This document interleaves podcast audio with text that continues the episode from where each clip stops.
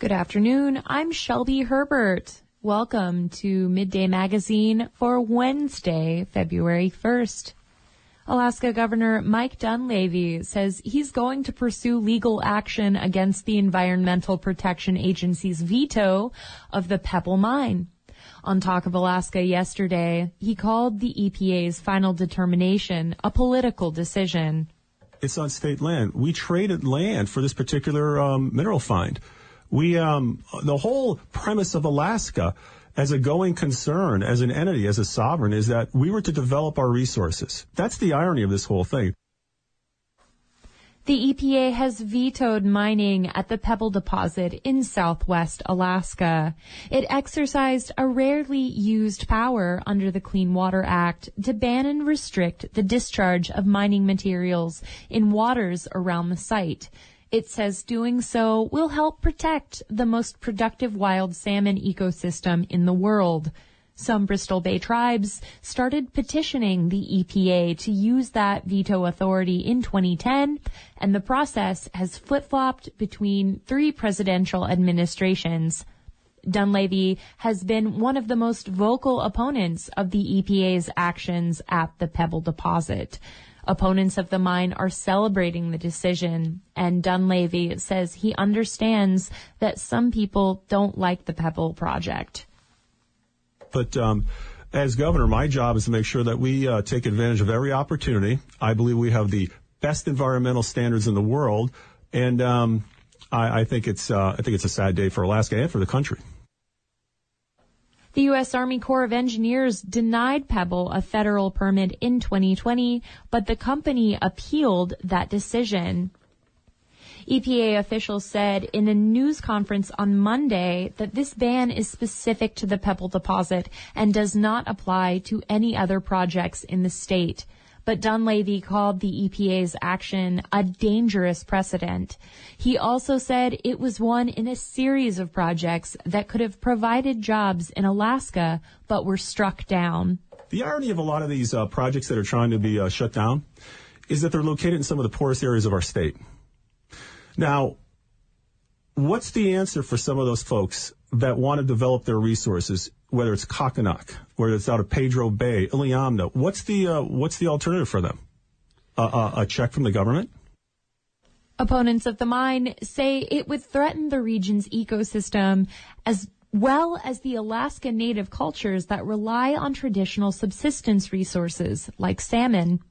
Alaska's congressional delegation had mixed responses to the announcement. Senator Dan Sullivan said that while he opposed Pebble, the EPA's action could set a precedent for development on state lands. Senator Lisa Murkowski reiterated her opposition to the mine, but said she supports mining in the state and that the Biden, the Biden administration has a responsibility to support other projects. Meanwhile, Representative Mary Peltola supports the EPA's use of its veto authority at the site. The Bureau of Land Management is inclined to allow ConocoPhillips to develop Willow, the company's proposal for oil drilling on federal land in the Arctic near the village of New Nuiqsut. The agency suggested trimming the proposal to 219 wells, some 32 fewer, fewer than the company asked for. Their recommendations are in a planning document called a final supplemental environmental impact statement that the BLM announced today. The BLM the BLM's parent agency, the Department of Interior, now has 30 days to issue a decision. Interior issued a statement this morning suggesting it could still block Willow. The statement says Interior has substantial concerns even with the limits BLM proposes. The concerns include greenhouse gas emissions and impacts to wildlife and Alaska native subsistence. Alaska's congressional delegation, the governor, and many North Slope leaders support Willow, saying it will bring needed jobs and revenue. Environmental groups are calling the project a climate bomb. The city and tribe of Nuiqsut also oppose the development. The bag limit for sport harvest of deer in Unit 4 in southeast Alaska will remain at six, one of the most liberal in the state. During its Ketchikan meeting over the weekend, the Board of Game unanimously voted down a proposal that would have reduced the bag limit to four deer, saying it saw no biological necessity for lowering the harvest. Advocates of the change, however, urged that given so much ecological uncertainty recently, erring on the side of caution was the more prudent course. Robert Woolsey reports from Sitka. Things have been pretty good for deer hunters in Unit 4 for at least the past decade as deer populations have rebounded to near carrying capacity for the three major islands comprising the unit, Admiralty, Baranof, and Chichagof, which are often called the ABC Islands. This is a change from 2006 through 2008 when harsh winters with especially high snowfalls dramatically affected deer populations. Fish and Game beach surveys in the spring of 2007 recorded roughly four winter kill deer carcasses per mile of shoreline, and the ABC Islands have many miles of shoreline. Kevin Meyer, who proposed the bag limit reduction, was aware of this history as well as where things stand now. If anything, his proposal was an effort to nudge the Board of Game to think more broadly about changes happening in the ecosystem and to manage Southeast Alaska's now abundant deer population with caution. We're facing incredibly uncertain climate and economic futures, and we owe it to our children and future Alaskans to make conservative decisions. Although I've spent most of the last 20 years in the Southeast, I grew up in Washington state, where I watched dramatic fisheries declines happen in my lifetime.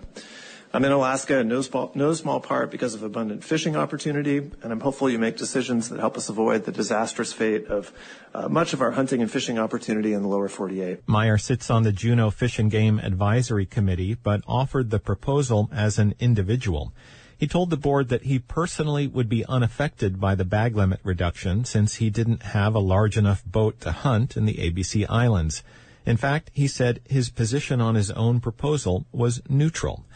Unit 4 Area Management Biologist Steve Bethune suggested that many more hunters would also be neutral, as a very small percentage ever filled all six tags after the bag limit was raised from four to six in 2019. We found that between 2019 and 2021, under this new bag limit, we had an average of 30 non-federally qualified hunters who took five deer and 29 non-federally qualified hunters who took six deer, and this averages out to about 88 additional year, deer per year. It's about one to one and a half percent of the annual harvest. Non-federally qualified hunter is government speak for sport hunter, or in the case of Unit 4, hunters from Juneau.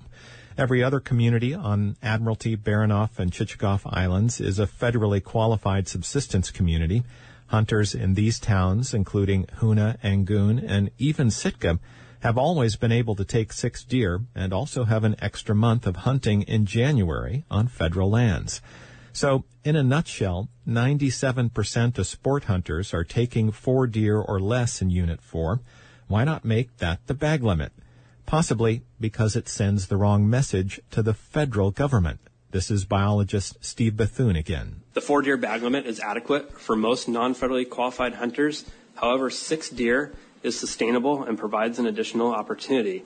So it's going to be fully up to you all on the Board of Game to decide if you want to make changes on the state side to try to influence the Federal Subsistence Board. The Federal Subsistence Board meets at the end of the month in Anchorage and will weigh in on several proposals about deer hunting on the ABC Islands, most notably a proposal that would close several major drainages on Admiralty Island to sport hunting during the month of November, the peak deer hunting season, in order to provide more access for subsistence hunters. In a relationship that is murky at best, the Federal Subsistence Board relies heavily on research from the State Department of Fish and Game, but sets policy based on different priorities. Often, federal and state regulations overlap, but there is always a possibility that they could conflict. Paul Johnson, a well-known hunting guide based out of Chichagof Island, also put in a proposal to cut back the Unit 4 bag limit for deer, but withdrew it when it became clear that the Board of Game was not going to support Meyer's proposal. Unlike Meyer, Johnson did have a horse in the race with a four decade career in guiding on the ABC Islands. The board kept Johnson at the testimony table for a few minutes just to hear his opinion on the issue. Johnson didn't disagree with state biologist Steve Bethune. He didn't sense any urgency to lower the bag limit, but he felt the four deer limit was probably more cautious. I always felt the four deer limit held the test of time.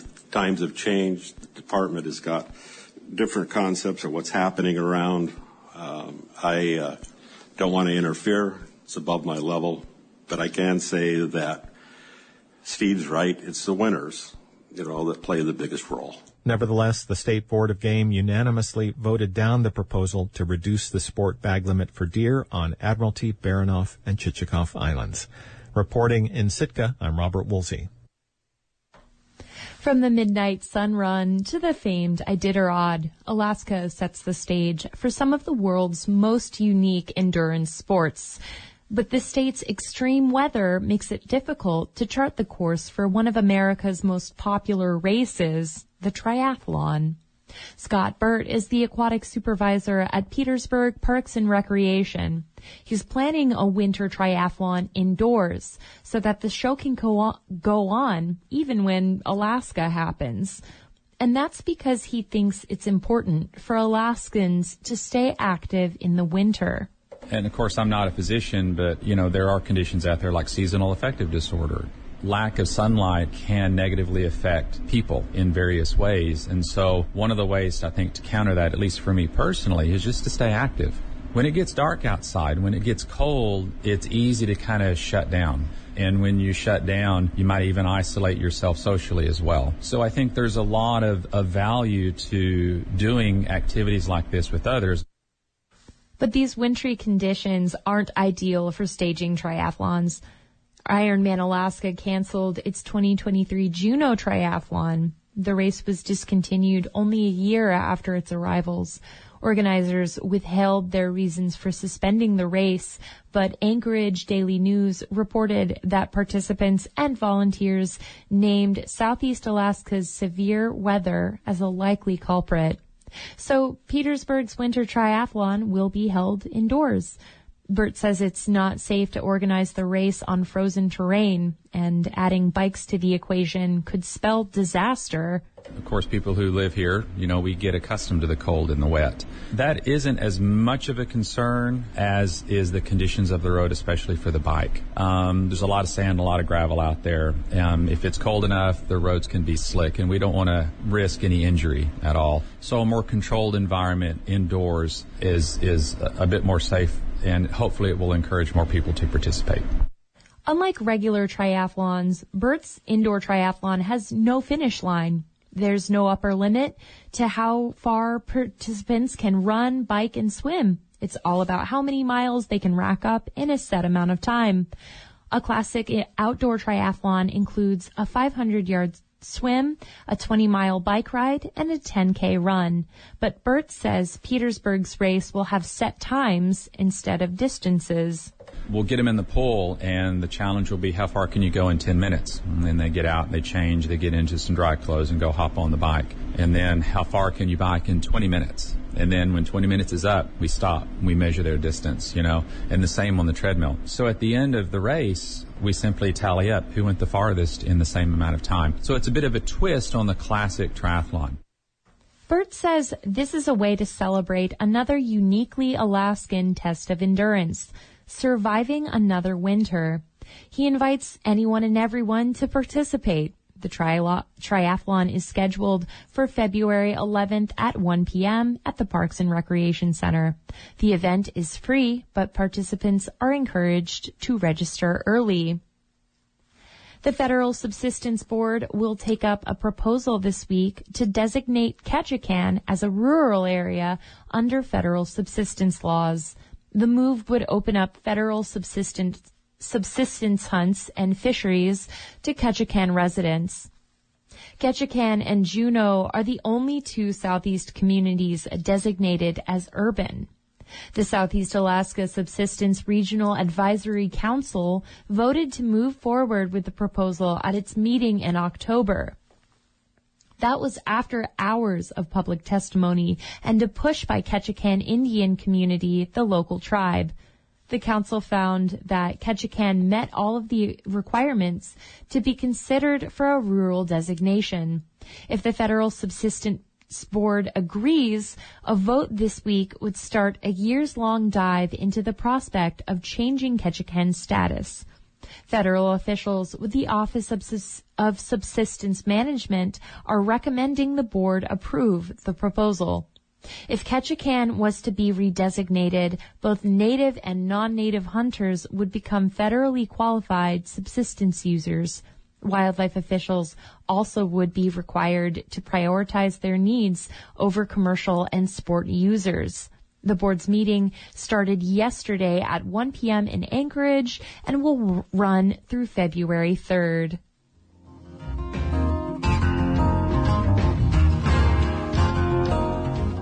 For KFSK, I'm Shelby Herbert.